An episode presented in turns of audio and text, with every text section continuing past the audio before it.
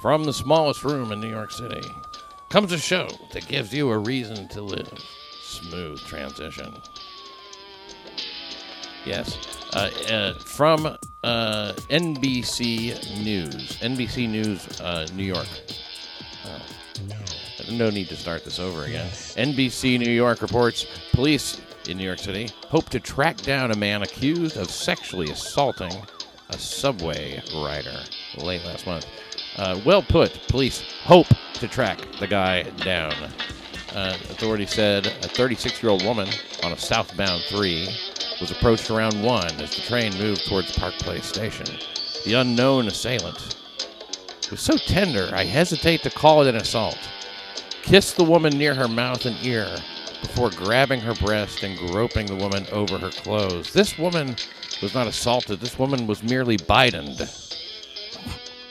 Did he did he take his coat off and put it over a mud puddle for her as well before he grabbed the breast, or For real, man. I mean, uh, uh, that that's uh, that's a question that, that needs to be asked, actually, because I mean, uh, th- it's about as old fashioned as you get.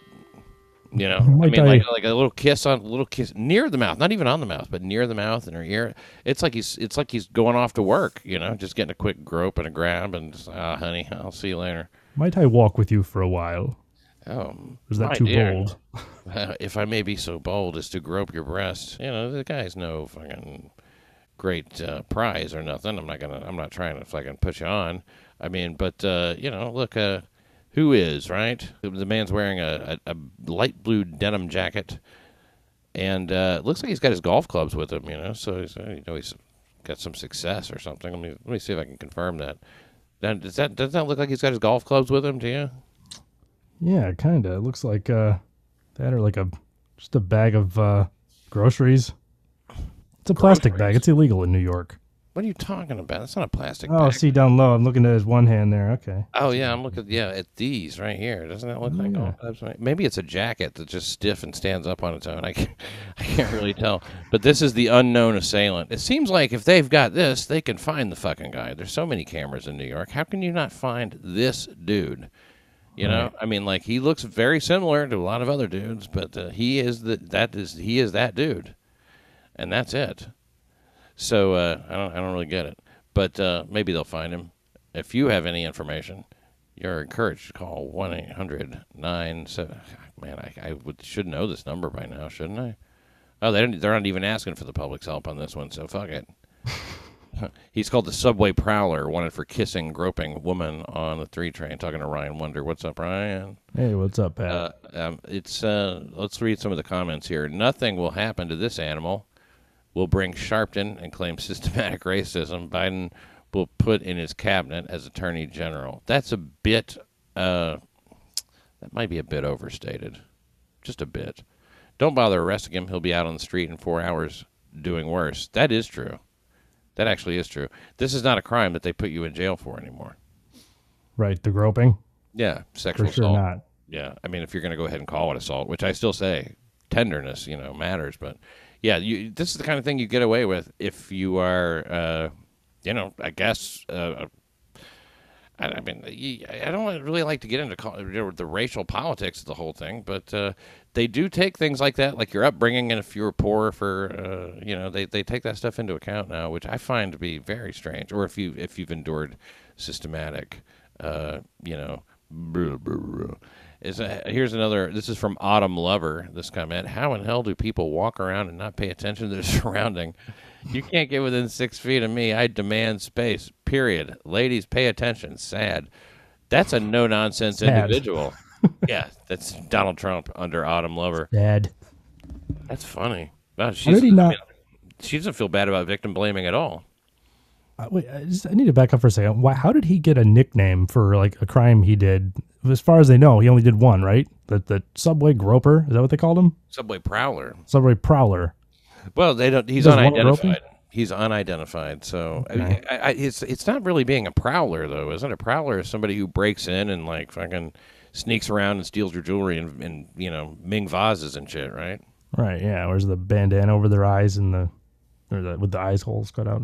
Uh, Yeah, yeah, exactly. You're a prowler, you know. But I, that's it is odd. Uh, absolutely, says Schmikey Branksy. In response to Autumn Lover. You know, this is the woman who said, "How in the hell do people walk around and not pay attention to their surrounding?" Absolutely, says Shmikey Branksy, and carry a nicely coordinated can of pepper spray for each outfit. Kidding, not kidding. Oh, I love that little formulation. Kidding, hmm. not kidding. That's always so amusing. Self defense classes are a must, says Autumn Lover. And then Francine Pelchar, you know, comes in five hours ago. Says six feet on the subway, maybe at 3 a.m. Eh, that's not the point. You know what I mean? Yeah. I mean, like, you can. It's okay if somebody's within six feet of you, provided, you know, that they're not. Uh, how should I say it? Um, this guy. Suspect. As long as it's not this guy. Yeah. He looks like he's like he's. I guess he's eating. He's got his mouth full. Yeah. Which you know what did he? Yeah, that's. I guess if he had his mouth full, that's kind of gross. It's like a gumball. Boy, what a great photo they have there. That's. He's like, huh? what if that's just the way his face is shaped? He's just a big fucking elephant man tart or something. Is he in a circus? Yeah, you don't see a lot of plate denim- mouth people? You, do you see many denim jackets anymore? You really don't. Not really. It's it's it seems to be a bit of a rarity. John Cougar. Yeah, exactly. So pulling that John Cougar Mellencamp type shit. Uh, it's pretty interesting stuff, though. Uh, let's. Uh, okay, wow, we could look at some more of these fucking comments, I guess. Let's see. When caught, he will be issued a citation and a court date. Then he'll be free to do what he enjoys best. NYC. uh, let's see. Sicko says somebody. I can't say sicko. He, he over. He definitely crossed a boundary. What a cutie. Nothing a bat can't solve. Says Phil Laccio. What a cutie. Nothing a bat can't solve. True. Violence isn't always the answer, Phil Laccio. Uh, Pink Lady A says, have a very hot cup of coffee in your hand. Sip, throw. Dems are sheep. Responds, I see the problem. Seeing more and more of those kind of comments, so it's probably a good, you know, realization for people to make. Well, yeah, from Dems or sheep, we would expect it. Uh, Ralph Norton, that's interesting. Ralph Norton's combination of Ralph Kramden and Ed Norton. What's wrong with spreading a little love around? Yeah, finally, a voice of reason. And then Borat 2024. So she liked it. She she liked it. Very nice. She liked it. And then there's a reply to him, an additional one. Oh nope, I don't want to reply.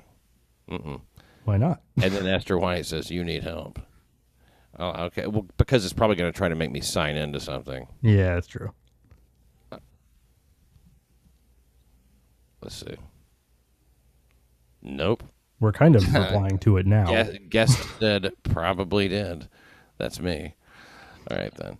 So uh, that's uh, just a little interesting story, a little something there for you. If you enjoy those uh, subway groper stories, uh, yeah, they uh, they released a surveillance image of the alleged suspect. He's wearing a light blue jacket and gray sweatpants. So uh, yeah, look for that. Eating a bagel, carrying golf golf clubs. golf clubs on his way to the links. 1010 Wins reports uh, video released Friday by police shows two men slashing, punching, and robbing a man in a broad daylight street skirmish that truly stretches the meaning of the word skirmish. I mean, look it up. Merriam Webster says uh, a skirmish is what it is. Okay, because to me that word did not feel right. A, a brisk preliminary verbal conflict. B, a minor dispute or contest between opposing parties. See, that's my problem with the word skirmish. You know what I'm saying? I mean, are, are you hearing me on this? Because I guess technically, okay, the guy is opposed, you know, to being robbed by these two guys, and what. Uh, while the, the guys are doing the punching and slashing, uh, those guys are they're taking a pro robbery of the guy stance. So they are in opposition, Right. But uh, I mean, a skirmish, like you said, it almost sounds like it's, it's something military, you know, regiments do. It's too official sounding. Yeah, but to me, it's also when you have like like in a military situation, it's not an ambush, right? It's like a, two armies are fighting. It's like they right? stumble, they they're in a haunted house and they back up back to back against each other, like whoa, and then they start shooting at each other, kind of thing.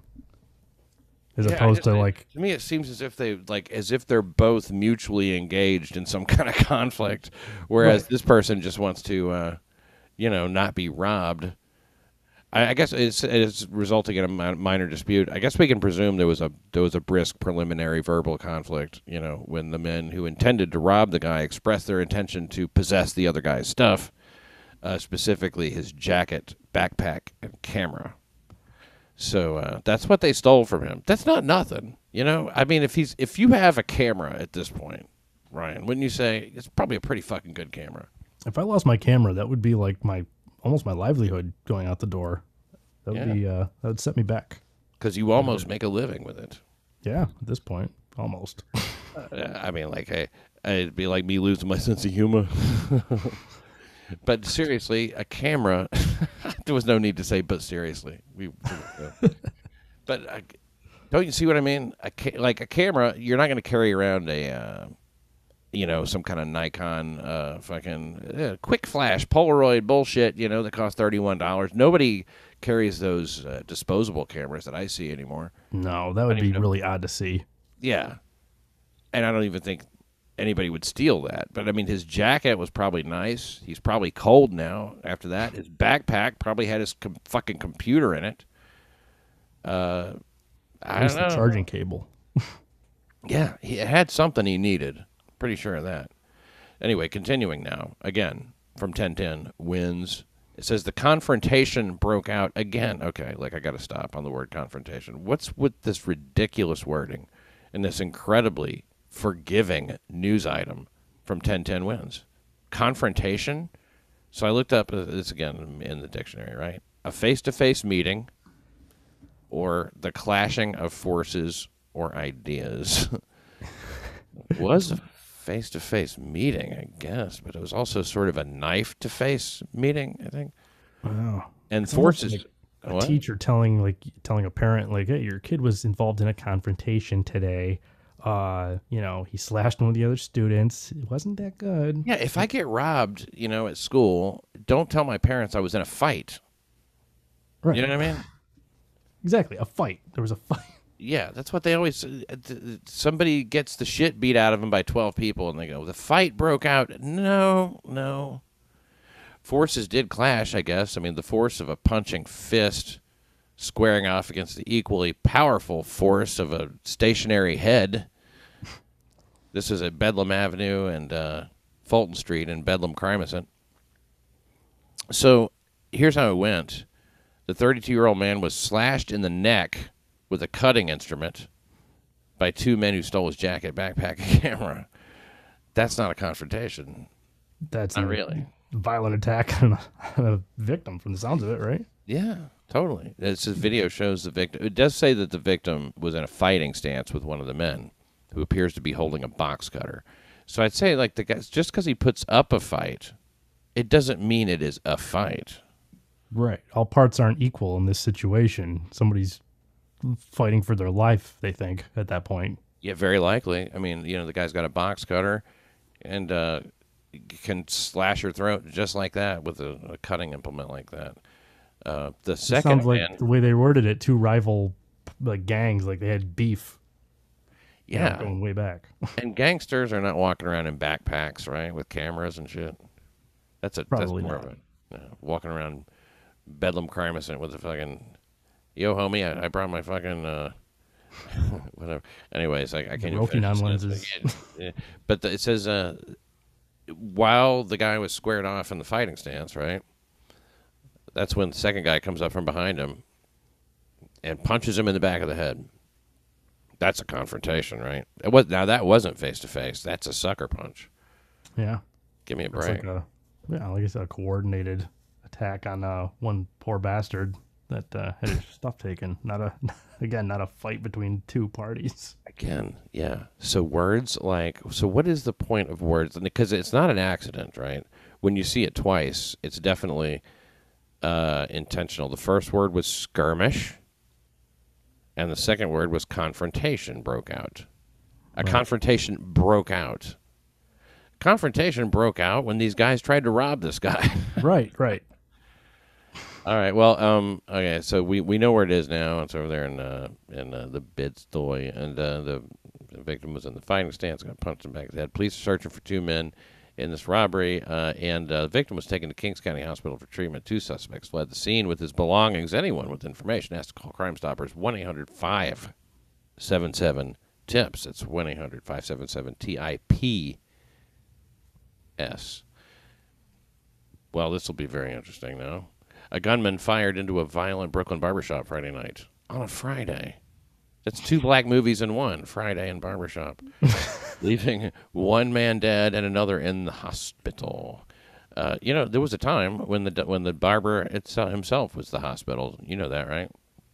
Mm, no. Barbers started off as like medical people.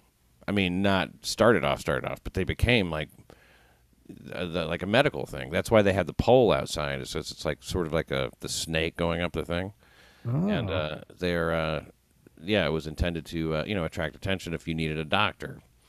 So uh, police are searching for a man who walked up to uh, Champion Cuts with a Z on Chester Street in Brownsville, one seven one eight, and uh, began shooting into the barber shop. Now, uh, several bullets broke through the glass. The two men were struck. A 45 year old man was shot in the torso, and a 28 year old was struck in the leg. So Both were- customer and barber, or which who was who was hit? I wonder, or doesn't it say? Oh, that's a good question. You would think, right? Like, what if somebody was like in the middle of a straight shave?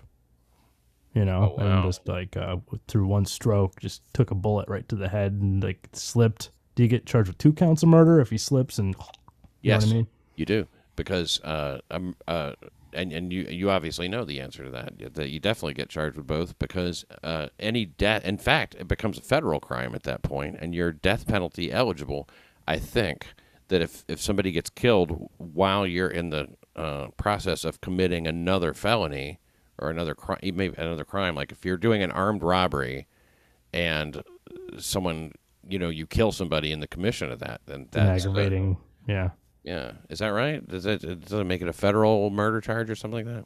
I don't know. They might be able to. uh, It might be. I don't know about that, but In this case, it would be second degree murder for one of them, I guess, manslaughter. for at least one of them, the other one might have been manslaughter. Maybe Yeah, might be a tough Well, one to prove, but the the forty five year old is the one who died. The older man was pronounced dead. Dead, and the other victim is in stable condition. Stable. It's unclear if the men were the intended targets, but uh, police believe both men were were customers in the shop. Just so you know, since you were wondering about that. A couple of things about barbering. You know, barbering's a very. Every time I go to the barber, I think, you know what? and I can't really think of it the way I used to because I used to say, well, if comedy doesn't work out, then I'll, you know, but comedy hasn't worked out. Let's face it. So I hate to say that. I mean, like I'm big time. Uh, you know, I love doing stand up. I'll never stop. But like, it's just a little mind game you play when when I'm sitting there in the. do- I, I I could be a barber. Barbers are weird. They're they're weird people, and they can be. You know, you just you're working for yourself. You might have you know you work in somebody else's shop or something. Basically, working for yourself. You give them a cut of your shit, and uh, you uh, cut hair. You know, and it's a it's a fucking breeze. It's all blending. I'm pretty good at blending and shading when I draw. I think I There can you go. probably do it on a head. probably a little bit of a learning curve there. But you could probably you know make it happen. I think so. You got to go to a class. You know, you got to go to barber school and shit. I, I mean, I look at the people who who bec- have become barbers, and I can't imagine them doing anything else, and I bet they can't either. It's just like there you go. You know, this is you've found it. This is where you're at. This is where you're supposed to be. You're a barber. I, I guess truly love it. I would think too. Over time, you just get to know people really well, and you get your clients, you know, your same ones over and over again, and you, you Yeah. get to have some interesting conversations. And Well, I don't know about that. Building up your clientele. I mean, d- ha- d- have you ever had an interesting conversation with your barber? mm-hmm. You have. oh yeah, Tell me about it. Do you? I mean, Um, is it happen all the time? Um, I used to. Well, that is my old barber, but um, God, yeah. Um, I'm trying to think of one specific one. Just everything from uh, um, like well, I ended up buying his house actually. So that conversation led to me buying his house when he moved. What? Oh yeah. Okay. Well, I stand corrected. I mean, I, I had I've I've enjoyed talking to barbers that I've had, and, and there, there's a guy at my current shop. Now, I, I I was trying to like stick with just one guy in the shop, and it's it's impossible. Roman, he's busy. He owns the place. He's like fucking. He, you know, he, he you got to make an appointment these days. And I mean, if you got to make an appointment, it just ain't a fucking barber shop. You know what I mean? That doesn't feel right to me. I mean, I guess I could, but I thought it was supposed to be like emergency. I guess the whole like barber pole thing, medical portion is Right. completely gone. yeah, I'm here to yeah, put the leeches on me. You know, there's something wrong. I gotta ask know. questions about that though. How did that work? So you come in. How did the barber aspect come into it? Like, hey, look, I'll patch up your knife wound and I'll give you a shave. How did that? Yeah, well, they had the weapon. I mean, the, the weapons. They had the you know the barbering implements, you know, razors and shit like that, and they had other tools, and they just had other responsibilities for a long time. I mean, they used to have a whole like thing, like uh, relics from the from the Bronze Age indicate that barbering barbering goes way back to like 400 BC. Wow. Ancient Egypt, they used uh, sharpened flintstone eh, and uh, oyster shells to perform hair cutting services. They cut the hair of elites, priests, even pharaohs. Which I always imagine pharaohs just letting their hair grow, but uh, maybe not. The barbers of old they tended to to uh, they tended to be themselves priests or chiefs of a clan. That's how important they were, because the it would, they're the most trusted and capable men in their tribes. Because people were superstitious about haircuts and shaving, and they thought that evil spirits entered the body through the hair. So you want to be careful when you get it cut. You want to make sure it's just right. Uh, eh, haircuts uh, were also related to the social class system in, in, in Egypt, early Egypt. Kings and clergy and slaves, they all had unique haircuts. So you could tell what somebody was by their haircut, which, you, you know, in, maybe you could sort of tell now, but not really. And you can tell if somebody's in the military or if they have a military look, but a lot of people have that when they're not in it. True. Yeah. A lot of convicts actually and like police have kind of the same haircuts. Yeah, and you, I mean, you can sort of tell a roadie by his haircut, maybe, but True. you know, uh, maybe I would think though, like back in like the royal times, like what you're talking about in like Pharaoh or ancient Egypt, that must have been, like you said, a pretty carefully picked position because you've got somebody with, uh, you know, a clamshell up to the throat of the pharaoh, you know, cutting his hair very carefully. absolutely, yeah. You got Yeah, to, at it's got to be a motherfucker you trust, Barber can shift world events. And not just to get your sideburns, you know, fucking properly, uh, you know, even and stuff like that. I'm sure that barbers uh, did not commit very many murders. Though I don't see, I don't see barbers as killers. I think they're they're all about uh, helping. And, and and by the way, even if it is just about the haircut, man, you know, you're the pharaoh. You got an image to uphold, right? That's true. You That's better pretty- look good at the end of that cut. Yeah. If you don't, Gotta feed you a fucking alligator. it's not going to be good for you, sir. You'll be taking a fucking dip in the Nile where you get one of them parasites in your dick hole. uh, interestingly, haircuts were also related to social classism, as I said. Now, if you were a fucking pauper, it didn't matter. The word barber derived from the Latin word barbara, meaning beard. And then, and during the fifth century BC, beards became important indicator. They were indicators of like a man's importance, and you can see it in their gods because like Zeus, you know, big fucking beard. Hercules, big fucking beard. Poseidon, even down underwater, big fucking beard. They had these big ass beards. I, I I'm not a beard guy. I, I don't really. Uh, I'm I'm happy with my mustache. I think it looks, you know, I think I look a little devilish with it, but I had a beard. I, I always get Clark bummed out when somebody grows a fucking beard. You know, Letterman growing a beard. I was just like, eh, fuck Letterman. yeah, I mean, like I've grown one for different things. Like for, like, um, just when I leave like a job where I couldn't have one, I'd grow one, but uh, it's too itchy. And then I end up just looking like I grow like a '70s beard. I look like Martin Scorsese in uh, Taxi Driver. Oh my god! Why would you? Uh, okay, yeah, you look, Yeah. you look like you look like uh, you know what's his name, uh, Ron Silver. right? Uh, well, uh, yeah, that's that's a that's a look. I mean, it's better than the big bushy ass fucking beard that, that people are doing now and getting away with. They, yeah, somebody used to look real fucking odd if they had that kind of beard. Mm-hmm. You'd look at you'd look askance at them like, what the fuck is what's up with that dude? Look at this hillbilly. Yeah, what's that? That looks really fucking and, and it. I don't know, man. I like I, I have no intention of like working up on the guy, kissing him or anything like that. But I think about like a. I, I, I wouldn't feel clean for a woman to like fucking be. I, I like to you know I like a woman's face on my face. I like it on my neck and just like You know, I like to get all down with a woman. How do you eat pussy with a beard like that? Right. I mean, like you know, maybe just like hell, I don't eat pussy. Okay, fine. I guess you don't. No, I think. I mean, uh, I would think. Uh, I mean, what am I, what am I saying? I mean, I she's probably got it all shaved down there. She's gonna feel all that prickly ass fucking shit. Yeah, Like a- I've had. Uh, I think. Uh, I had one like a bird nest with a like that. sponge in the middle, rubbing it around down there. You know. Yeah, I mean, it's not a. Well, my my beard's kind of like a Brillo pad, so. yeah, I still yeah. think I had a girlfriend that did like that. I don't know. I don't know. I, I, it would take me so long to grow something like that. Anyway, uh, beards became important. Like I said, uh, they they mattered, and uh, the role of barbers ascended in Athens, one of importance and prestige, because barbershops became the center of social activities. You know who would hang out in barbershops in the uh, in Athens at that time? At that in that era, the they philosophers would hang out. Oh shit. warriors, poets, and other important men of society would gather there to share their ideas, stories, and other topics of general interest.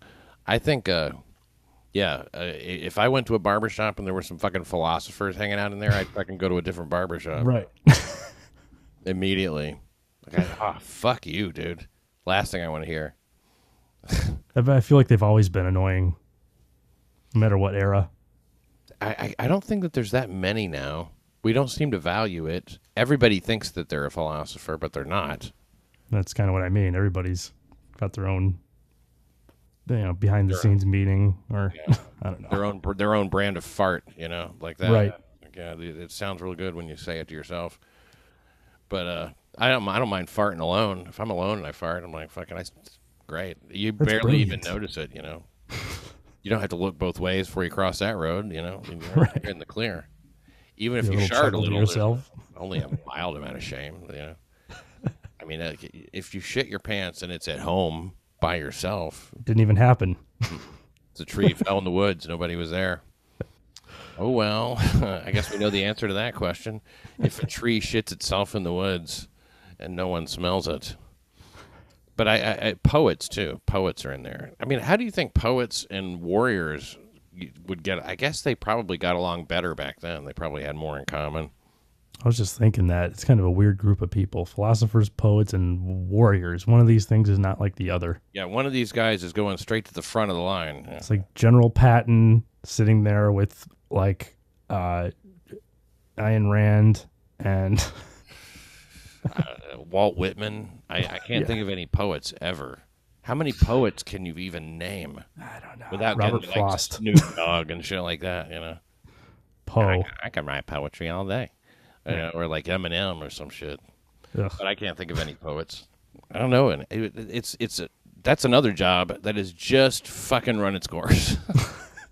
You're certainly not prominent in the barbershop just because I wrote this poem for you. Yeah, it's it's still five dollars. Okay, I mean, this is Athens, it's ancient, but shit, you know, five bucks.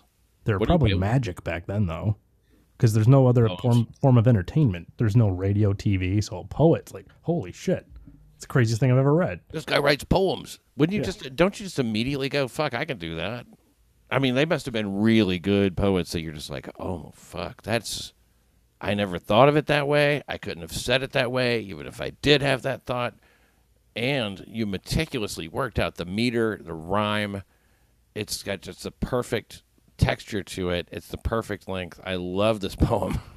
and I don't know if I've ever had that thought. I wonder if I mean, that's I mean though. I wonder if people actually did back then. They must have. They must have. It must have been a real novel thing. I mean, they didn't even. They probably hadn't even invented the fucking dirty li- uh, limerick yet at that time. You know, there wa- Th- do you know that there's kids now who you say there once was a man from Nantucket? They can't say the next line. Oh God, that's sad. It is. What happened to America? It's ridiculous. I mean, it's just that that's a kind of knowledge that I, I just never thought would go out of style. You know, whose dick So was so long he could suck it. By the way, if you're one of those young people, uh, it's uh, it's and and then there, there's a rest of it too. Do you know the rest of it? I've heard it. I don't know if I can recite it. So now I feel like a shithead. No, no, no. I know the whole thing because I'm just that fucking much of a loser that I fucking. But it's once you You're a remember. the rest- philosopher. There, there once was a man named uh, no. There once was a man from Nantucket. That was a different one. Uh, there once was a man from Nantucket whose dick was so long, yes, he could suck it. He said with a grin as he wiped off his chin, "If my ear was a pussy, I'd fuck it." Uh, I would. I mean, like that's and and and I I still remember where I learned the whole poem, and I don't even. It might have been the first time I'd heard that whole Nantucket thing. Some dude uh, that I didn't know, my brother knew somebody who wrote down all these poems on a, on paper. These dirty limericks, you know, a few to a page, and just it circulated. it's like it was like study these. just as, as, as sure of a source as, as anything, you know. That, that like yeah, it's Something like that though is like a treasure. That would be like amazing to find that and just go through every single one of them. That's the kind of poetry I would like to read.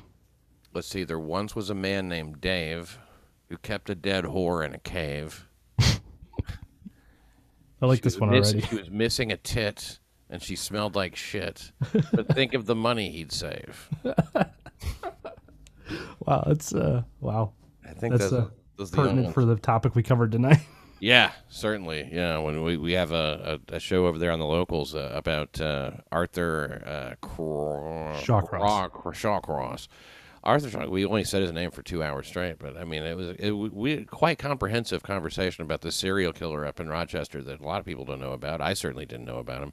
Arthur Shawcross, eleven bodies to his credit, maybe more out there, but uh, whatever you do, if you're talking to Arthur Shawcross, do not bring up Watertown. We will not discuss anybody or anything that happened in Watertown. One more thing about beards. They suffered a blow in the 3rd century BC. I'm so happy about this because Alexander the Great issued a general order for all his countrymen to shave their fucking beards. Man, that must have been satisfying. The order came as a result, though. Uh, the reason why. You, would you like to know the reason? I bet you're curious. Um, See if you can guess. wasn't he half into dudes? Maybe that had something to do with it. No, you think you're thinking about Alexander the Average. Oh, oh, right, right. Yeah, that's his grandson. Uh, no, he, he told him to shave their beards, and it came as a result of, of the defeat of his armies during the conquest of Asia. The Persians had been grabbing the beards Oh, of Alexander's soldiers and dragging them down by their beards to kill them. So wow. like, "Fuck, you So gotta it was practical. It was practical. It was practical. And so like he's like, everybody got to do it. Everybody, everybody got to do it. He didn't want people to, you know, he didn't want to create a two-tiered society like some of these motherfuckers do. Here's a uh, very interesting story that takes place in an elevator, and I think you're going to really enjoy it. A New York City man, mm, a New York City man, uh, convicted sex offender, actually. How about that? Who was recently out on parole, was arrested in the Boogie D, a Bronx elevator, in fact, uh, for raping a woman inside it, and uh, that's where he was. He was. I don't know if he was arrested in the elevator, but he raped a woman inside a Bronx elevator. That to me, I mean, that's you gotta. I, I can't. I probably couldn't even get a girl's number on an elevator. Uh, I mean, Wow. it, it's it's not only bold, it's like fucking next level. Like I mean, I, I got to have a very particular set of circumstances to be properly uh, positioned physically to fuck a girl. And it's not in an elevator with everybody with their clothes and coats on and shit. It's definitely not that. Maybe if it was jammed, I mean, it had to have been jammed, right? No, like stuck on a floor. Oh, I think you you it meant between jammed. like the, the 12th and 80th floor. I thought you meant jammed, like fucking, like there was like it's packed with people. So just like uh, that, that too, maybe. Who knows? it's nuts to butts, so he just went ahead and raped her. No, uh, I, it's it's, uh, I- and I don't Bystander effect to the max. I seriously doubt there's an 80th floor in any on, in any building in the Bronx. I'm just thinking how much time you'd need. Maybe okay, maybe it's like two minutes. Oh, 800 floors I would need for sure. And, and it would definitely I would have to be stuck. I don't I don't think it was stuck. Boy, can you imagine the what bad luck for the victim if the elevator gets stuck and you're in there with a rapist? Dear God, yeah. Just Because like not every man is just going to rape you just because you're stuck in an elevator for you know an hour and a half or some shit. eight and a half million people, and you get stuck on an elevator with a rapist. Yeah, with one of the four million rapists. Might It's not a little low pat. Yeah, I, yeah. Well, there's some women, but uh, yeah, Ramon Rotistan, Rotistan. He's a level three sex offender, so we did not expect this. He uh, he just got out of prison six weeks ago after serving 16 years in jail. Apparently, he's ready to go back. He turned himself in 8:30 p.m. at the 49th precinct. That was nice of him. He was well. He was caught on tape raping a 40 year old woman inside an Oh. elevator. Well, Uh, so maybe she was a 40 year old woman in New York City is not the same as a 40 year old woman in uh, I don't know pick a state pick a place it's like they, Oklahoma. they yeah anywhere yeah Oklahoma or Missouri or fucking Kansas or you know Tennessee Georgia Alabama they're, uh, they're you know women uh, I'm not saying they age faster down there or nothing like that I'm just saying the women here like kind of uh they have a hold up quality. They it, and it's weird because like people here die sometimes a little bit before the life expectancy because of the shit that's in the air. People get cancer a little bit younger. Excuse me. Yeah, that's what it's this fucking shitty New York City air. Give you cancer. But uh, it's all that fucking uh, subway brake dust. he followed her into the building, so they didn't. He didn't just happen to be on the elevator that she's on okay. followed her into the Boogie D building around 10 p.m. uh, Monday, May 9th. Boy, don't you hate Mondays, huh? Yeah, seriously. Well, your Tuesday, the rest of your week is going to suck. Was it in the afternoon? Was it after work? So that would have made it even worse. Like a shitty day at the office. oh, Yeah. and then I got raped on the way home. Can you believe yeah, you at least want to get raped in the morning on the way down the elevator to go to work. So, like, you just say, ah, fuck, I'm calling in. Walter, I'm calling in. Do you think I sound like Mike from fucking uh, Breaking Bad? Walter. Such and such and blah blah blah. Back up, Walter. Drop the gun, okay? Listen, Walter. here's how we're gonna do it. We're gonna do it my way. we're gonna do it my way. I, I think I, I uh, it's like all the impressions I do. I do my my best impressions are the the best part of the impression is the first four seconds, and then after that it's just diminishing fucking results. Dwindling. That's the nature of impressions, though, right? they sound really good when you get. you can only sustain it for so long, right? I mean, like you do voices, but like, but you can you can sustain them a little bit longer. A little bit longer. They, and they sort of Well, run you- out after a time, and Uh, you know he's it? uh, Jimmy Stewart. no, Uh, that was, uh, listen, That was your uh, favorite. On, no, no, come on now, come on. oh, So what was what was that voice? I was I was trying to do uh, uh Woody Harrelson, your guy. Oh yeah, Woody Harrelson. He's a psychopathic killer, but so what? There's plenty of them around. Anton Chigurh. You don't understand the nature of what Chigurh. it's all about. Might even say he has principles as elevator rapist. Rodestan. Rodestan, don't rape the woman in the elevator. She followed the he he did he followed the forty year old. Wait, I, we're back on track. Uh, like I said, it was around 10 p.m. May 9th, uh, and he displayed a knife. Then he displayed a cock. He stalked the victim as she entered the elevator, displayed a knife, and said, "This is a robbery. Don't do anything stupid." No, he just As she entered the elevator, I mean, like, uh, maybe I guess he must have had her cornered. Like she couldn't just run out. Well, how come people aren't aware of their surrounding? You know what I mean? I wouldn't let I wouldn't let a rapist get within six feet, even in an elevator. Oh, absolutely not. Yeah. This is considerably less nice than the fucking guy. This this makes you see what a dreamboat that guy, that groper, fucking the, the Biden, that woman over there on the train. Right, Mr. Class over there. That guy, you know, uh, might I give you a little kiss on the cheek, madam? Yeah, he's, I he's grope your breast? This guy's just like, Mr. right in. romance. Yeah, this guy comes And he lied. weapon. A weapon. Well, he might have robbed her too. He snatched one hundred twelve dollars actually from the victim. So he didn't lie. He just he he lied by omission. Maybe It's a half truth. he then ordered her to turn around and face the elevator. Hmm. Oh, elevator wall. Face the elevator wall. He probably said face the wall, but he said face the elevator. That's in quotes, and then wall is not. So he must have said face the elevator before allegedly raping her. Raping her. You know what he did? He put his finger in her ass and her pussy or something like that, because that's rape. It counts if you penetrate anything with your finger. That's what the Right. FBI says is rape now. But I mean, like, I when I see rape, and and they're talking about it being rape, I I just it may call me old fashioned, but I'm, I'm I'm wanting dick in the pussy, you know. Right. Yeah, that's the that's the romantic uh, you know, version of rape. Everybody It's the rape I grew up with. again the the the changing of the times. It's So, I know. I, I got to get with it. I got to get with the times, man. You got to keep up. She was taken to Jacobi Medical Center for uh, treatment. For treatment. She was corrected. NYPD released uh, video footage of the horrifying encounter. Yeah, that's good. Show the woman's fucking rape. let's make a bad day worse. Social media. Yeah. Did you see our tweet? You should retweet it. We're trying to catch this guy. It's you being raped. Uh, and they want the public's help in identifying the suspect. Why are they asking for the public's help? We know his name. It's Rodestan Rodedon, Ramon Rodestan, a level three sex offender. I guess they didn't update the story completely here. Uh, oh, oh, well, they were seeking the help, and then they okay. So they're describing how they found the guy. In the video footage, Rodestan is seen pulling out what appears to be a condom from the inside of the of his jacket before protecting uh no proceeding excuse me to rape the woman before proceeding. Now i proceed to rape.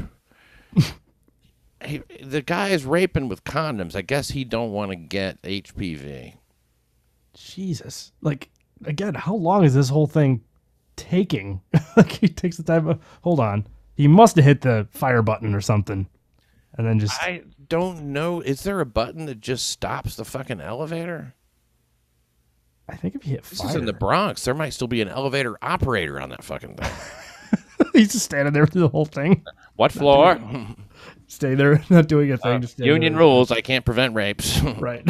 i'm not allowed to contract. Cannot fight rapists. I, if I do that and I get hurt, the It's a slippery slope. I gotta stand here and watch. Sorry, I know it seems ridiculous, but it's yeah, like you said. Be a good witness. Yeah, I, I'm not. I can't. I also cannot take out my phone to video you. Uh, video footage is uh, that's a different. It's a different union to which I do not pay dues. That is screen. Uh, whatever. I don't know. Uh, so they they released that video footage. Appears to be a condom though. I mean, what kind of? I, I think this this reminds me of of a bit of a yes. No need to stifle. Yawn away. I'm immune. Oh, that was like a heart attack or something. I'm good. Oh, okay. uh, so I think it was Russ Meneve had this joke. There was a condom, you know, used on the ground by a dumpster. He goes, "What kind of of person is reckless enough to fuck somebody against a dumpster, dumpster, but responsible enough to put on a condom? Who is this mixed up mystery weirdo?" And the same way with a rape. You know, you're desperate enough to rape. You're going out raping and you bring condoms. Why not just give her a plan B? you know? Here you go. Give her instructions. Take this first thing tomorrow morning. Yeah, and you should take it because, you know, I came really big in you just now. Uh, you are full of my jizz. Take this. I don't want you tracking me down. Uh, here he, here's the rapist. I'll show you the rapist right now. You want to see the rapist? Who, Let's the who would say who would say no to that? Everybody wants to see the rapist. Just want to see the face Show of me the rapist. rapist. Yeah. Okay. He looks like he he, looks uh, Looks like a rapist, don't he? yeah, like he, uh, he doesn't look like a kind of would pull out a condom and throw it on quick. Uh, Mm. I don't know. No, don't think- looks, looks like the type to have uh, kids in, in elevators all over the city. now that's a now that's a guy who could have a mustache. I think you know he could get rid of all this shit right here and just have a nice mustache. Everybody'd be happy. Everybody would be happy, wouldn't they? He looks I like think they a would. Potato head.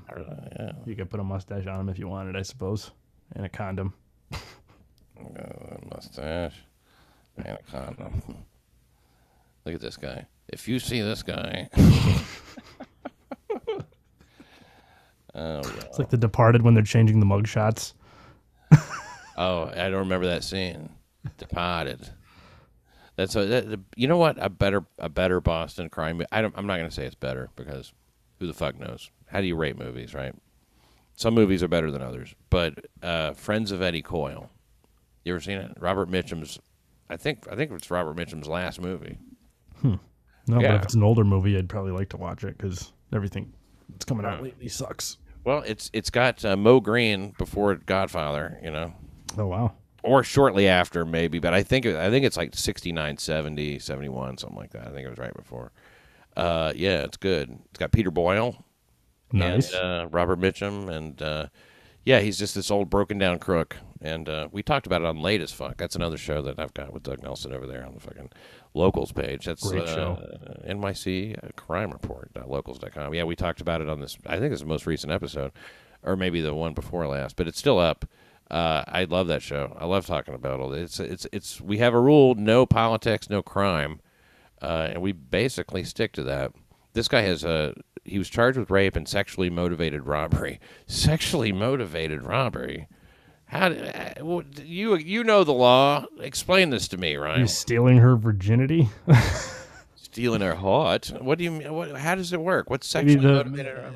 He came that- for the pussy, but then he just grabbed the money as an afterthought.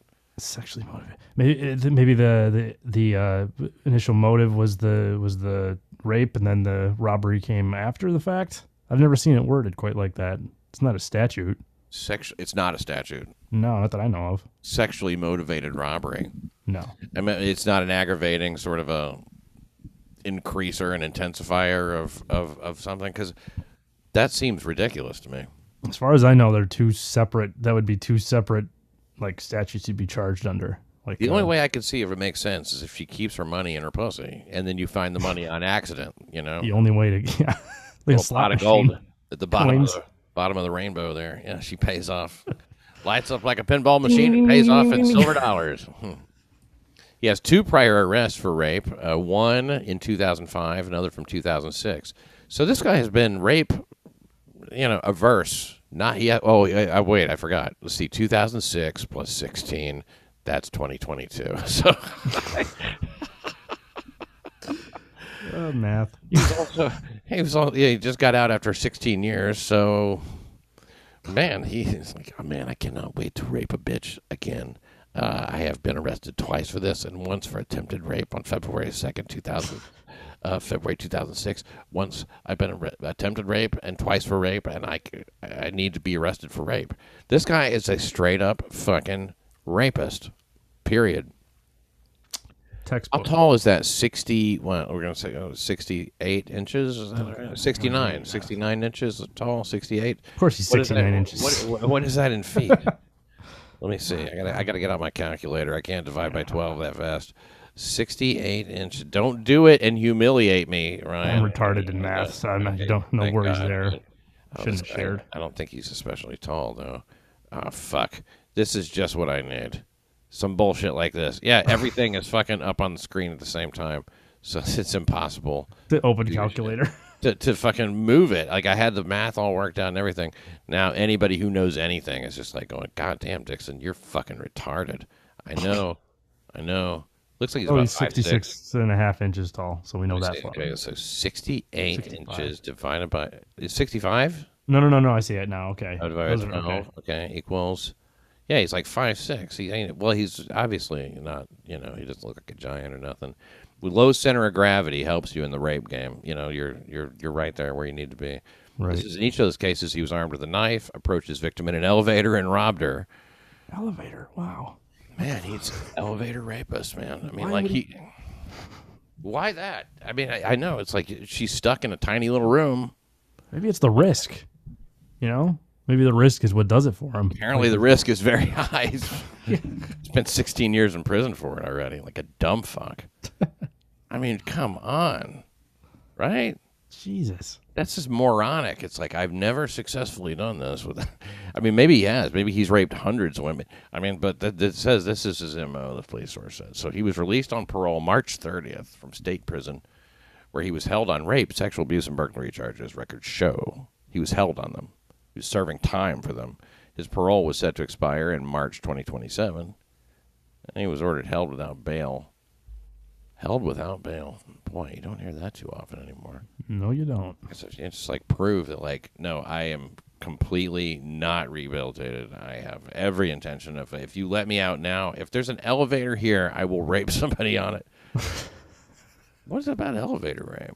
I guess it's like it's in a container. That's what a lot of people like. It's sort of like when you're in a romance that's a semester long, you know, because yeah, you know, that's the way shit works in college. It's like an elevator. It's like once once you get to the fucking floor, you know, oh, well, It's we were all just, over. uh, we were just two sets of genitalia that passed on the ride. Can you imagine like also the people that were like waiting for the elevator to arrive at the floor? They just oh the elevator opens up to a rape. Right. Oh, we'll we'll get the next car. I'll wait. Jesus, the, the elevators in Atlantic City were so fucked up. I waited. I've never waited forty five minutes for a fucking elevator before.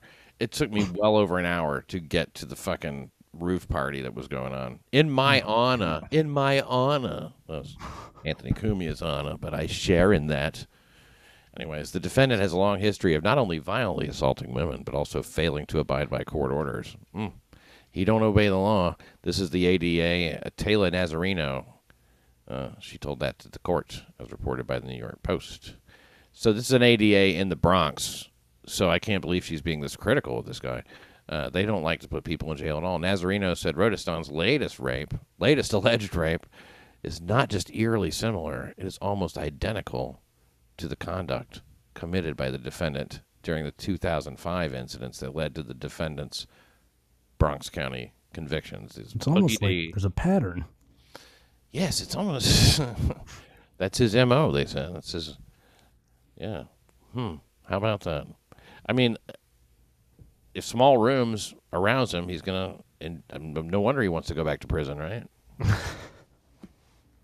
In each of those incidents, uh, it said he followed a female complaining witness into an elevator and sexually assaulted her. See, now that's the thing. If if some fucking bitch is complaining as we're walking in, I'm not gonna be able to get it up for her. right. Oh my god, this weather Oh, sucks and ah. I'm late for the off this fucking Oh meeting. my god, my feet are killing me. Ah, Jesus. I, What the fuck do you want? Then why rape. is this caught taking so long? Ah, yeah, she's complaining. Is she? Followed her into the elevator. She was complaining. Uh, Radistan is also served. Uh, am I saying that right? It sounds like a fucking Japanese uh, What the hell? you know, I was wondering. enemy of Godzilla, Rotastan versus Godzilla. He's also served time for first degree robbery, attempted criminal sale of a controlled substance. This is the shittiest criminal in New York City and criminal possession of a controlled substance. Attempted criminal sale of a controlled substance and criminal possession of a controlled substance. So he had the shit to sell, tried to sell it, and uh, our, it says our most violent prisoners are continuously being released despite being a danger to the community. All for a second chance, a police source said. We're doing a disservice to the community and almost being complicit in their next crime. Not Almost. you, not you, police source, not you. I, I mean, if you're talking about the city as a whole, I agree, sure. But if you're talking about the police, police are doing their jobs. Right. As discouraging as it must be, you know, when I think about the cops, like going to work now, and being like, Jesus, this is uh, drag. I mean, like anybody who's not just pointing a gun at a f- and, and, and firing it into the head of another person is basically going to just get out. You know, I think that they they they did amend it somewhat. You know, the the bail reform and all that shit. And yeah, they gave the judges a little bit more discretion, but um, still, you know, the fact remains like the parolees are being released when they shouldn't be. You know, And, yeah, and the fact also remains that the judges are all they they have the same mind virus that all these fucking lawmakers have. So you know, it doesn't really make that goddamn big of a difference. You know what I mean? It's like uh, it, it's one of these situations where uh, they they're just part of the problem in a different way, and now they have the discretion to be part of a problem in a different way. They, I secretly think that the judge. I think that the judges secretly liked not having any discretion. Uh, no, I can't even look at that. I know she's been in here five times this week for slapping people and saying "fuck you, Jew," but I still cannot hold her on this. It's just against the law. My hands are tied. cuts out their guesswork. Yeah. Oh, I can't do anything. fewer decisions. By the way, this does not look like the same guy to me. You know, I think he's got a good chance of beating those guy's like, uh, boy, this is weird. I didn't see the actual elevator video. Oh, that's right. Yeah. Well, I why the video I don't have, uh, and I don't I don't know that it's it must be out there somewhere. I don't have it. I look. I'm not. A, I, I'm not the kind of reporter who digs. I'm the kind of reporter who interprets. But uh, yeah, this is. It says Ramon Radistan, but he does not look the same, does he? With the mask. Does that look like a denim jacket under that coat? That guy was a sweetheart. That unidentified guy was so much, so much nicer than That he let her out of the elevator first. If he had raped that woman, he would have let her out of the elevator first. No, after you. Mm-hmm. he might have just made out with her. You know, So, That's like so- uh, bold. bring flowers. What if you were a rapist who brought flowers, and like you know you can't take her to dinner because she'd identify you, but like some coupons for dinner. I'm picturing the defense attorney describing all this to the court.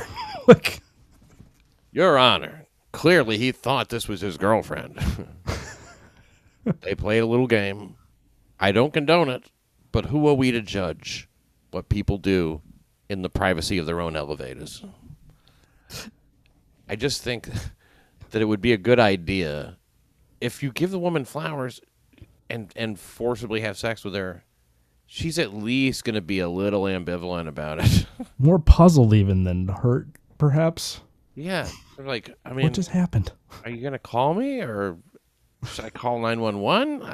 It's do we convene a grand jury? I'm not sure what to do, or do we just go get married?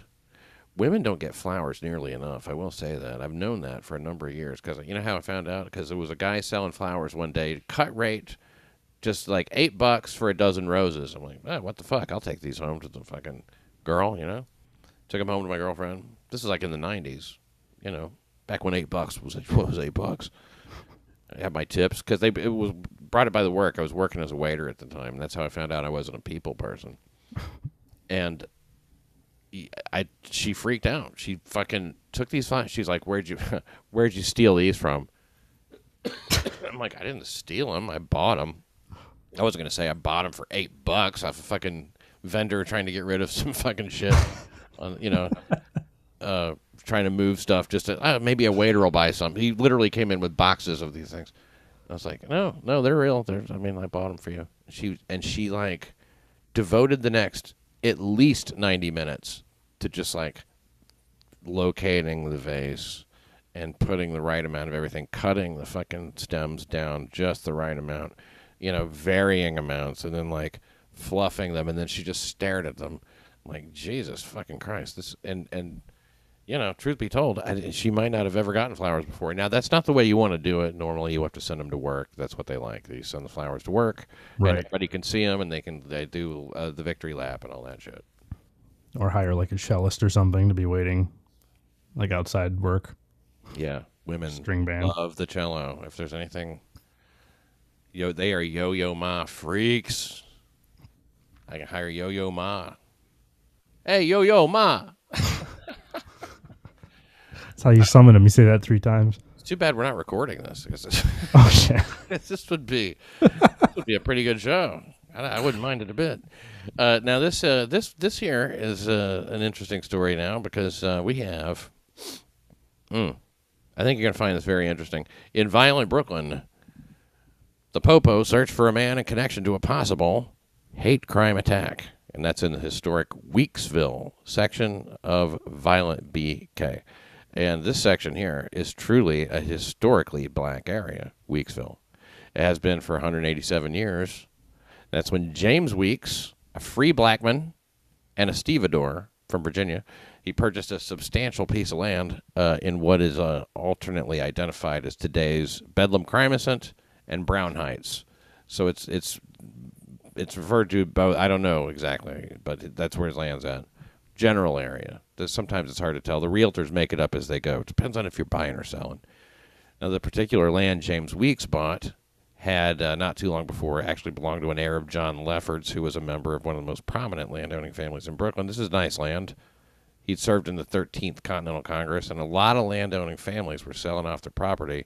It was a lot of land speculation, intense, intense land speculation. Uh, in Antebellum, New York, unlike in New England, a non-white man had to own $250 worth of real property and pay taxes on it before he could vote. New York, not always the most progressive place. No, not so much.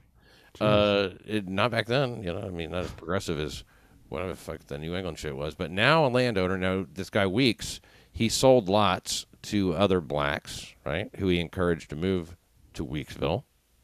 But it wasn't called Weeksville yet. They called it Weeksville. The men who started uh, moving there they uh, they started calling it Weeksville uh, after Weeks himself, and he owned a, a nice, handsome dwelling there Schenectady and Atlantic Avenue. So, but uh, now by the 1850s, Weeksville. This is a, what makes it historic. It was home to 500 residents. It had two churches, a school, which was called uh, Colored School Number Two. A little on the nose. Colored School Number Two. Where was number one? Yeah, good question. Not there. Weeksville had Colored School Number Two, which is now PS two forty three, and a lot of the first uh, African American, one of the very first African American newspapers, the Freedman's Torchlight. So it's this like very successful, uh, coming kind of African American or black uh, freedman kind of place where you can you know buy some property, where you get on the voter rolls. It's it's a, a welcoming place of community and stuff. They had you know their own uh, everything, doctors and all that shit. Little village. Uh, by the 1860s, it became the headquarters of the African Civilization Society. Never heard of that, but uh, it merits a Wikipedia entry. Also, it was the home of the Howard Colored Orphan Society, uh, which I'm surprised has never been a band. Mercury. Lounge. Colored Orphan Society, playing at the Mercury Lounge. Yes. Uh, now, one of the few orphanages uh, this this place was to be led by and for African Americans, and it gradually deteriorated due to mismanagement and lack of funds. Closed in 1918, and here's why that black uh, orphanage closed. It was an incident involving um, burst water pipes, and two students got frostbite. They had to have their feet amputated. Holy shit. So they said, "Fuck it, this place we cannot run it anymore." Uh, now, in 1863, Weeksville served as a refuge for blacks who fled Manhattan during the New York City draft riots. Oh yeah. And the draft riots are uh, pretty. It, a lot of shit led up to that. The draft riots. You're familiar then, Ryan? Yeah, just from uh, mostly gangs in New York. Is that what is that what that? See, I had a feeling that there was a connection there because uh, some some interesting shit is mentioned later that sort of led me in that direction. But the shit that led up to the New York City draft riots of 19, uh, 1863, still regarded as some of the bloodiest, most destructive in U.S. history, which is hard to believe that it could stand up to you know the Rodney King shit, you know, and the uh, George Floyd. It's like there's a lot of uh, this, this riots in the 60s for Christ's sake, you know, but this is still one of the bloodiest and most destructive. Um, but the background on it's a little complicated, and it is a it's actually a little surprising. Uh, here's some stuff you might not have known about our diverse and progressive city of cosmopolites. Uh, the Civil War, uh, it, it- that's already complex anytime you're talking about the Civil War. But I think a great many people today tend to oversimplify it. You you know a little bit about history, right? And and, and I think in particular you're interested in the Civil War. Is that right? Yeah, that's right. Okay. Well, Right. Well, they don't. they, have you found that people tend to make it that whole period like a tale of good versus evil and freedom versus slavery and North versus South? Like it was just that that was the deal. We will end slavery by, and everybody in the North was for it, and everybody in the South was like for slavery. Yeah, there's there's some real broad strokes being used with the American Civil War, like uh, just the the good guys and the bad guys, and it's just it's really, like you said, a lot more complex than that. There were some real bastards in the North and some real fuckheads in the South, and a lot of shit going on that led to uh, that led to I mean not the least of which would be the fucking tariff that the South had to pay all the time on the cotton coming out.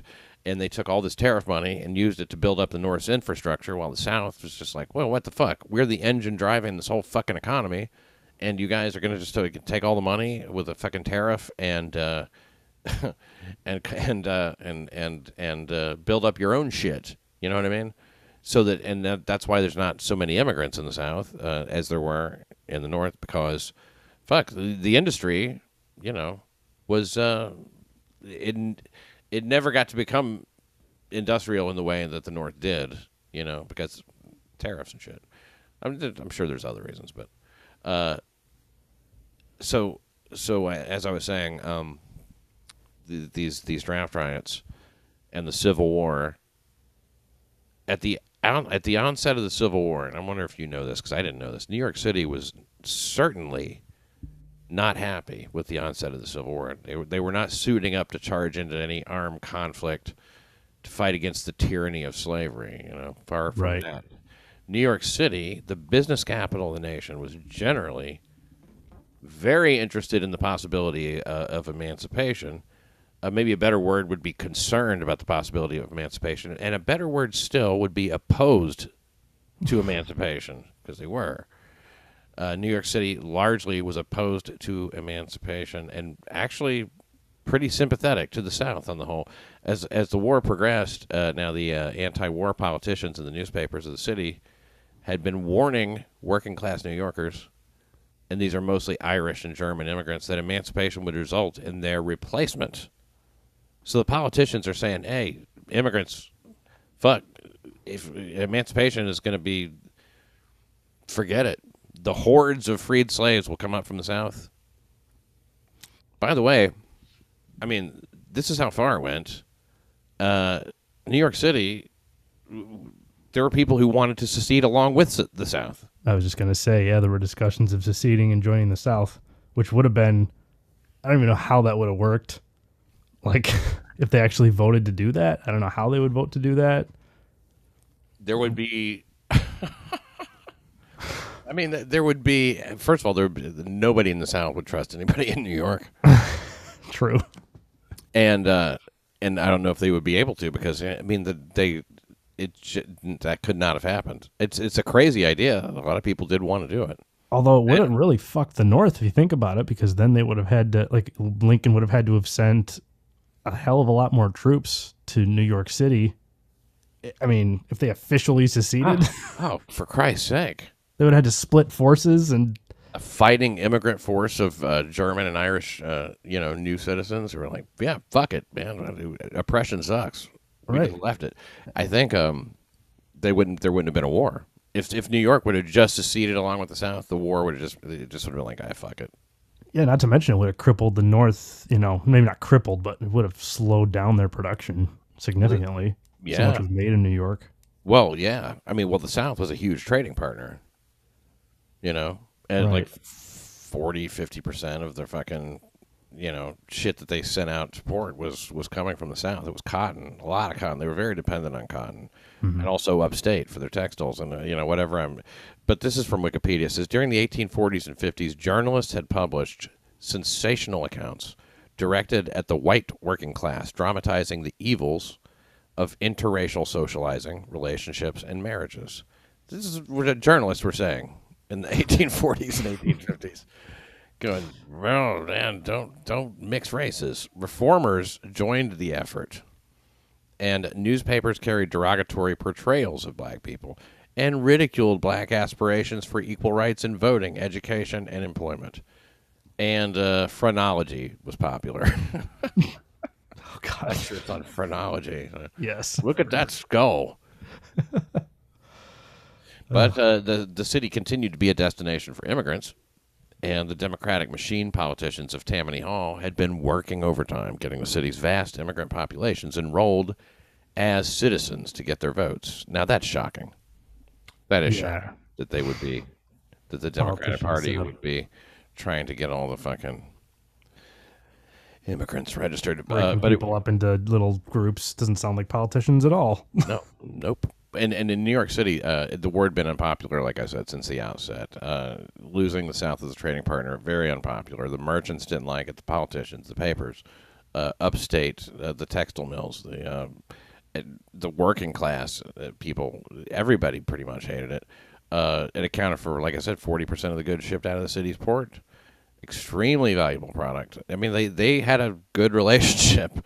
Uh, and it's funny because, like, you know, you think of New York as being so like fucking, oh, this is like the epicenter of anti-slavery or something. But the truth of it is, long after the slave trade was made illegal in 1808, the cities, New York City's illicit slave trade had thrived, Wow. And, So and kept it ongoing. it was the biggest slave market that existed throughout the uh, whole time of the United States uh, slavery period, whatever that was. Um, antebellum uh, America, uh, New York City had had the biggest uh, slave. Uh, what would you call it? Market. Seems So, like a hard uh, thing to fake or fraud. How long could you keep that a secret? Like, would they were they selling slaves to the South, or were they keeping them in New York City? Uh, slave trade. They they were probably yeah they were probably. Um, This is my sla- my uh, employee. it's a port, right? So the slaves would probably come in. So I think that we were probably a net importer of slaves. so they probably yeah they probably sold them to the South. But it's you know slave trade. It's like you know if you have doubles of one, you try to get the other one, you know, and you get a rookie card, and you're like, shit, yes, right, because you want fucking Kunta Kinte rookie card. But uh, yeah, so so entwined were New York City, uh, New York City's business interests with those of the South. Like I said, they considered New York City was did there was talk of seceding from the Union right along. So in September 1862, uh, President Lincoln announced the Emancipation Proclamation. It would take effect in early uh, 1863. Now I'm going to quote from History.com. Okay, so just this is this is why the riots happened. That's why I'm talking about all this shit. This is like the draft riots, which people fled to Weeksville to escape, occurred due to these circumstances. And at the time, Lincoln's decision for emancipation sparked protest among workers in the city, as well as soldiers and officers in New York regiments who had uh, who had signed up to preserve the Union, not to abolish slavery. So soldiers and officers in New York regiments of the Union Army were like, "What the fuck? we're not trying to abolish slavery." but uh, they had to make it a cause because you know I guess they were having a hard time. Just like you're still on the line, aren't you? Right? Just making sure. Yeah. Sorry, just listening intently. No, no, it's it's it's uh, of interest. I think I, I'll try to breeze through some of this stuff, but it's very interesting. Now, the general shit attitude towards emancipation broadly coincided with uh, a manpower shortage in the Union Union Army, which left Lincoln and Congress. They had little choice apparently, but to pass a strict new conscription law and it established a true national draft for the first time. Now they had drafted people into the Revolutionary War, uh, but they were it wasn't we weren't a nation at the time, so you know it doesn't really count. Uh, it was passed in March 1863, and the Enrollment Act required all men from the ages of 20 to 35. It's a draft that they suddenly have to be eligible for military service. 20 to think that- 35. I think that age is still in effect today, isn't it? Because I know 35 is still the limit for a lot of military stuff. Well, there's no draft now. No, no, but I just mean like that age 35 service. is like a cutoff for a lot of military if you wanted to enlist. Well, it actually goes up even higher if you're unmarried, uh, in or it did, you know, uh, by the uh, Enrollment Act here. Uh, it goes up to 45 if you're unmarried. So basically, every guy 20 to 45, you know, unless you're married at 45 now. That included thousands of German and, uh, I mean, many, probably tens of thousands of German and Irish immigrants who had applied for citizen, citizenship, only to learn, you know, because they had these Tammany Hall guys, you know, trying to get them to register to vote and all that stuff. They had to become citizens. And after they'd done that, oh no, that now they're expected to perhaps immediately fight for their new country in the Civil War. so it stands to reason that many were, you know, more or less devastated at the idea of leaving their families, abandoning their jobs Fresh off the boat. Yeah. He's gone. to risk their lives in service of a nation at war with itself. I mean, it's like you got to be shitting me. I came here for a better life, not for this shit. This is ridiculous, and it's our fucking number one trading partner, and you know we're gonna lose our jobs to fucking everybody just got emancipated and shit. It's a lot of tensions, you know. So that was a huge blow to working class citizens in New York. This uh, Enrollment Act, and it was made worse by certain exceptions to the strict new cons- conscription law. It made it almost seem personal because if you were well-to-do and your number came up for the draft, you were afforded the privilege of paying a different guy to go in your place. Oh, that was pretty cool, right? It's awesome. Yeah. I'm not going. It's uh, uh, Right? You got a grand? Just, father, give him three hundred dollars. It was three hundred bucks. oh, okay. I Which was- there's already a price set. You'd think it'd be a bidding war or something, but no, it's three hundred dollars. That's sixty six hundred in twenty twenty one, which is probably I guess it's probably fifteen grand now. uh, but roughly the equivalent of a year's salary for most American workers. Sixty six hundred bucks is what it would cost, and there's no way anybody could do that in the working class. So here's the other thing: black men were excused from the draft because, according to Wikipedia, they largely weren't considered citizens. Oh. They and That's uh, going to cause some problems from every angle. Yeah, I mean, can you see how it's like Emancipation Proclamation, and the politicians are telling you you're going to lose your jobs, you're going to be completely out of luck, you're Your family, good luck.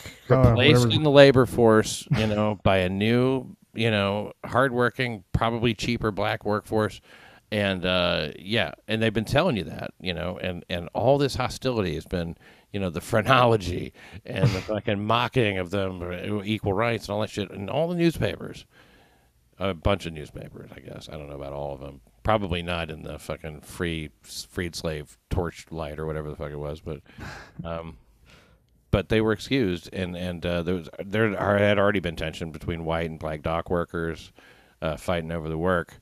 So now that every working class white man between 20 and 45 basically was bound by the Enrollment Act, Congress's new law, to go fight in a very unpopular war against a domestic enemy who many New Yorkers from longshoremen to journalists to politicians to the tens of thousands of German and Irish immigrants who had just become Americans and that, that not only didn't oppose this this thing, but they sympathized completely with this enemy.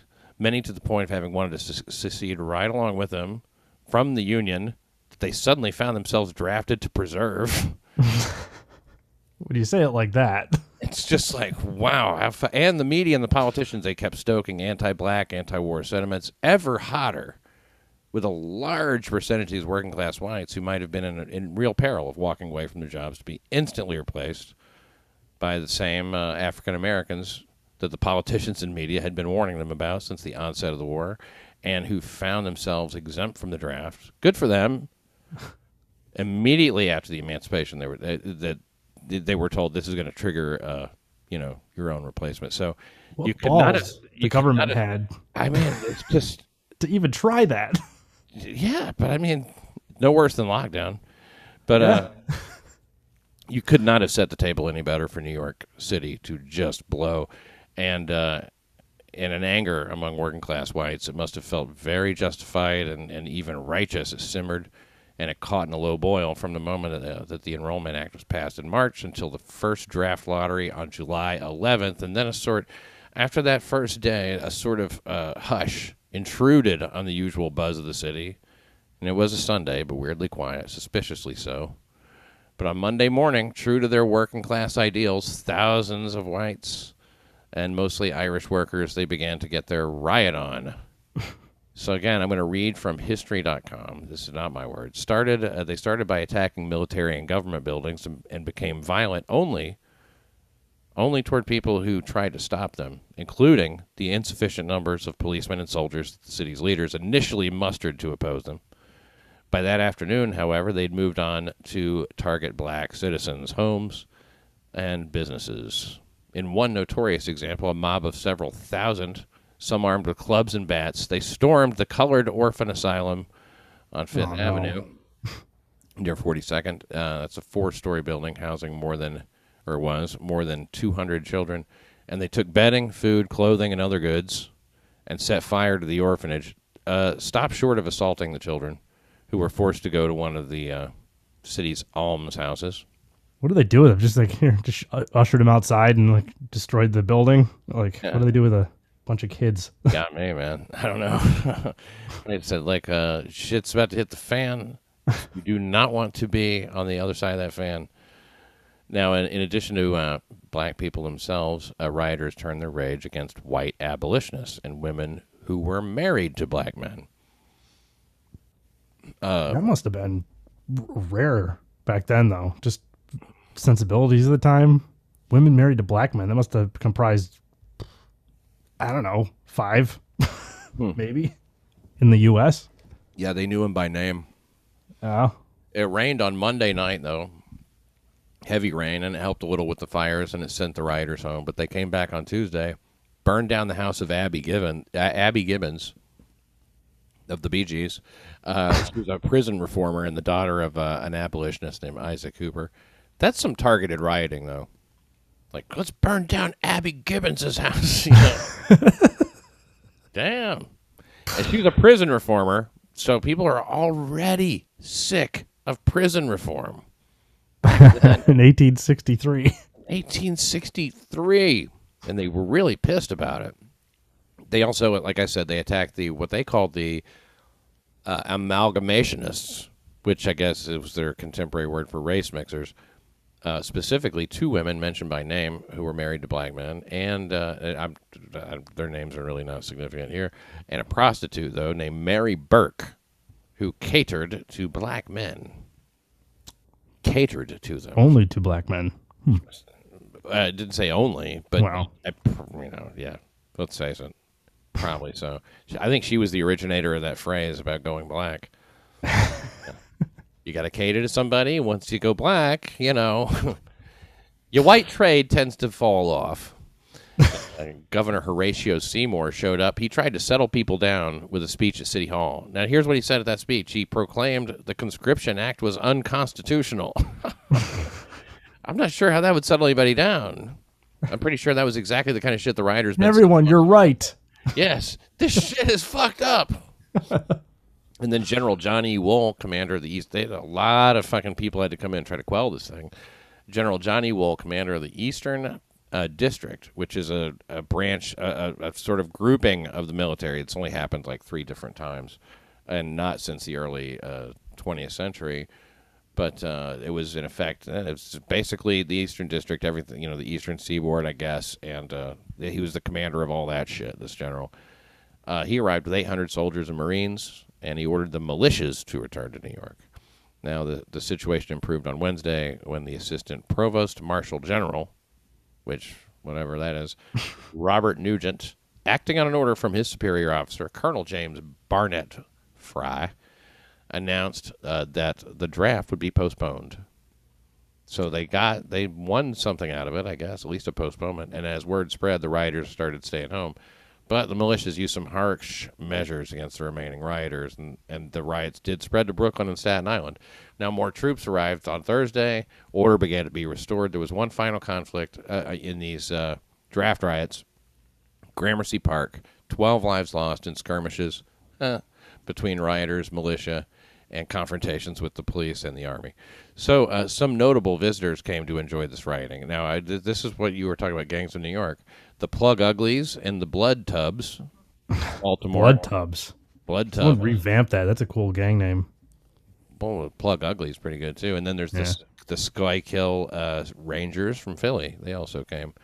Uh, taking this as a quote here uh, from uh, the source. I think it's, it's either history.com or Wikipedia, but it quotes the New York Times. uh, it said they had come to New York during the unrest to participate in the riots alongside the Dead Rabbits and the the Mackerelvillers.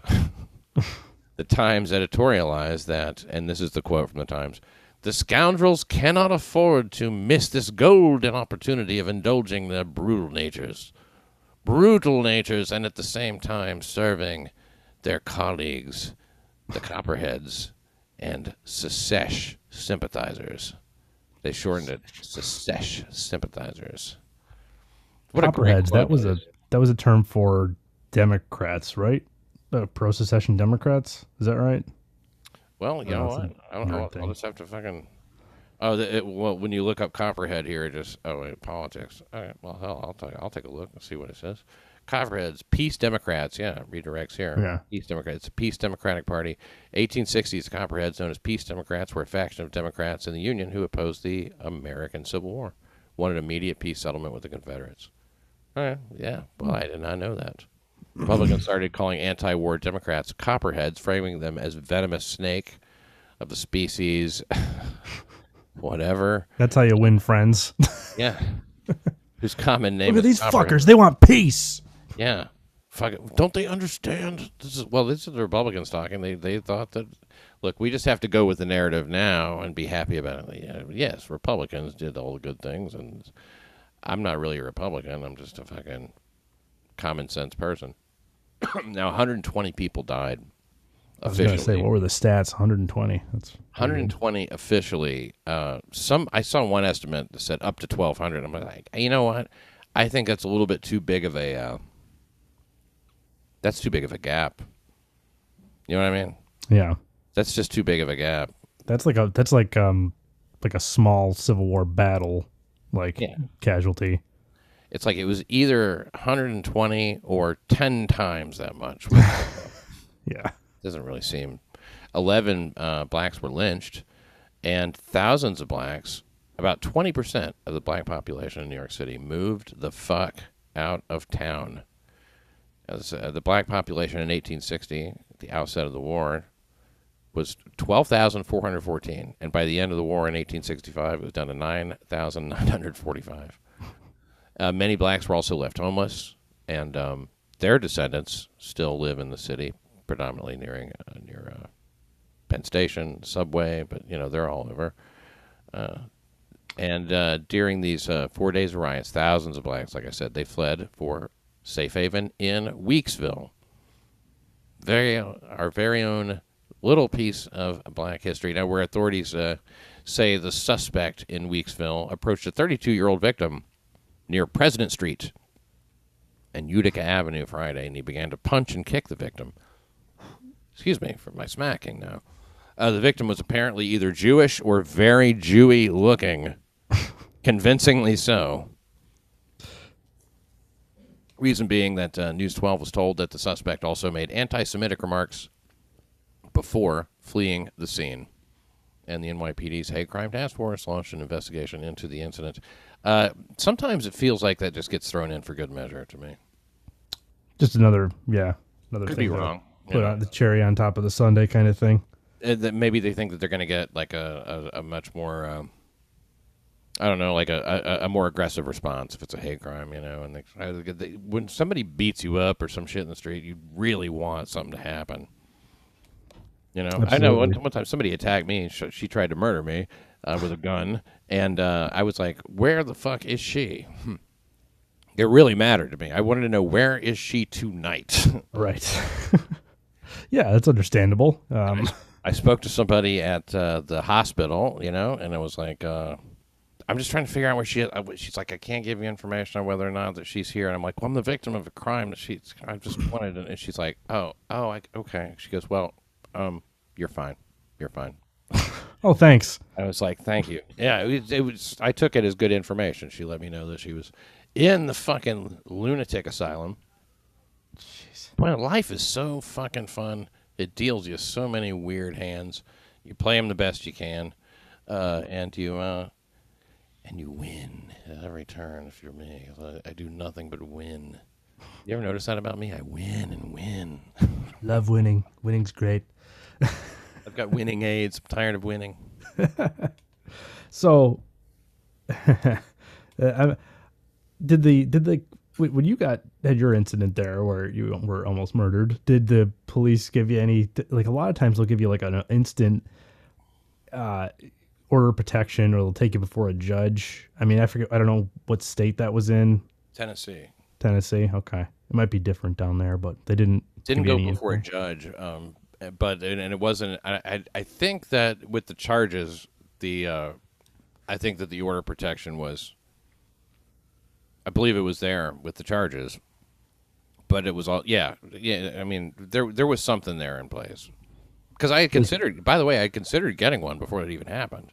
Okay, I was gonna say if order it- protection because I she had been giving me the creeps, you know, leaving a lot of weird messages and stuff. And I'm like, maybe I should get an order of protection. I talked to cops about it, and they're like, well, it's one of those things, you know, it's a piece of paper. It doesn't really stop anything, but what it does do is it gives you a record, you know, that you have a record that she's been. It, it just helps simplify things in the future if if anything bad comes of this. if you don't get killed by her, then and you catch her in the act, then she could be charged with a crime. Basically, Yeah, is what I the mean- order protection does. Yeah, if if it, but it, and it can also provoke. There's that concern, like that maybe she maybe this was the day she finally got over it, and then you send your fucking little order of protection. But she was on pretrial house arrest, which I understand is pretty rare. Um no, I mean more and more lately. Um, I'd seen I'd seen uh, people release to pretrial count or pretrial um, services where they get like an ankle monitor. Well, that's because well, that's because they're letting more. They that, see that's for a different reason though. This was in 2004, and and they were not really trying to get everybody out of cages back then. You know what I mean? It, Right. Yeah. They, they it was like uh, the default was you just go and you know if you commit a violent crime, uh, you know, I mean, you you either got bail, you didn't, Mm-hmm. and in this case, uh, it was like, well, we just probably should put an ankle monitor on this, because- and it never went to trial anyway. Attempted second, Her. they wanted to charge her with attempted first degree murder. You know how hard that is. You know, Yeah, but, but I mean, it- premeditation was quite easy to prove. She had a note. Yeah. She made a statement to witnesses when uh, when I took the gun away from her. There in the IHOP, she said I was going to shoot that motherfucker and then shoot myself. She had to drive an hour and a half, two hours to get there in a car that she had to borrow to, to get there, and a gun she had to obtain. So I mean, like there was almost no element of it that was not premeditated. She lay in wait outside the comedy club, Right. The only thing that might followed me. I mean, Jesus Christ. the only thing that might have made that case more ironclad is if she had pulled the trigger and it misfired. Like she pointed it right at you and it misfired. Oh. Because then it's like, okay, she was willing to pull the trigger and do it, but the gun fucked up. You know Well, what I mean? She had, she had written in, in her pocket for people to find what to do with, you know, who to notify about her being dead. right. I agree So- with you. That sounds like a pretty good case. I'm not Pretty sure good why. case, but I didn't want to go to trial because as charismatic as that girl was, and it's like, I mean, she, this would have been the fucking role of a lifetime for her. She would have loved to be in court. Doing that. I mean, she just would have enjoyed it too much. I'm like, no fucking way. My, I'm gonna have to. And by the way, I didn't look so good in this uh, situation, you know, trial wise. I mean, I was like married at the time to somebody who not her, and I was, uh, uh, what, what else? Uh, fucking her and fucking the Pear Tree Hotel and shit like that, and fucking, you know, Nashville, and just uh, we fucked in probably eleven states, uh, in, in, in six months or something like that, from April to December. Yeah. I mean, like it was just uh, it was tawdry, you know, and we would hit each other and stuff like that. So there was there were, she could she could truthfully say that I would slap her in bed and stuff like that, and it would just be very very tawdry and very. And you uh, could be in a worse, worse spot, much worse, had she had had it gone to trial and then the jury felt sympathetic yes, based on that, and then oh you're acquitted, not guilty, and then she can have a gun, she can go back to fucking whatever. dude. I mean, I was not. I said, and I and I just had a feeling. I'm like, no. And my mom would have been a witness because she had fucking harassed my parents. She'd harassed family members, but Yeah. she had, you know, she had all kinds of deniability for that. Just I was so, you know, distraught. Who cares if I harassed his family? Uh, who cares if I left 35 messages on his fucking voicemail? Uh, you know, who cares? Uh, you know that I attacked him with a weapon. God damn it!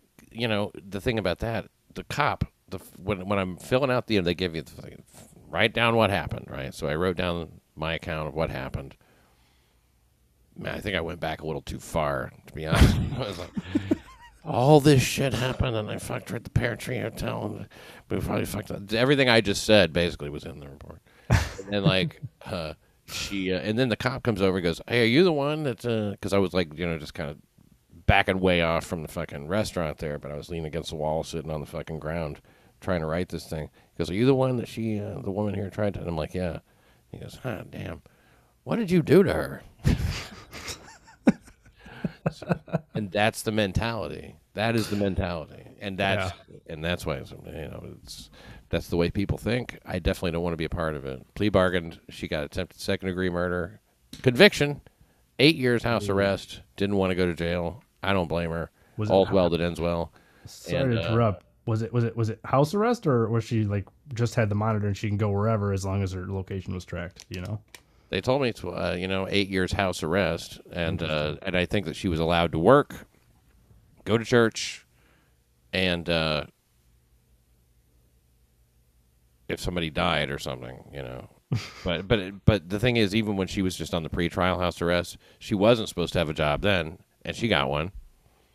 And I told the DA that, or the you know the, whoever it was, with the prosecutor that I was like, yeah, fucking. Uh, how about that? She's got a job. She's not supposed to. And she goes, we don't want to bring it up. It looks good for her.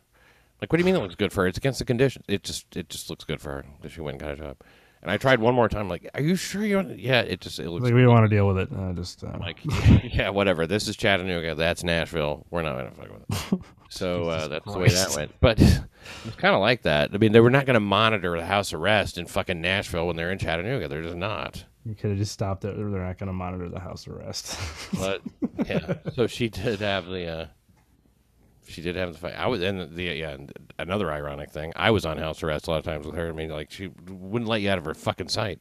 Anytime you get into an argument, she tries to demand the car keys, like so you can't abandon her. I'm like, you know what? Go fuck yourself. I'm not gonna give you my car keys ever, because you need trust in a relationship, as you know. Ryan, yes. uh, your stuttering, stuttering John stuff is so fucking funny. Thank you. And don't people can don't find get me on. started. He's going to sue me once he learns my name. who are these podcasts? Uh, you know, people should check that out. It's a very funny show about podcasts, and uh, I hope to do it one day. I got some thoughts to share about a couple of people, maybe Opie. I don't know. i Love to hear your Opie take on Carl's show. That would be amazing. Go on and on. Carl, Carl's funny dude, and uh, hey, uh, to everybody uh, who um, is supporting at New York NYC Crime Report.locals.com. Thank you, thank you to my Patreon uh, subscribers as well and supporters. Uh, and I, uh, I, I do appreciate uh, every, everybody's uh, you know help in these trying times. You know, because it's, uh, it's a tough time economically. So we've heard, not for me so much. I sleep on a pile of money every night, like a fucking log. So this is the smallest room in New York City. Ryan, thank you very much for doing the show. Anytime. And thank you for listening to New York City Crime Report.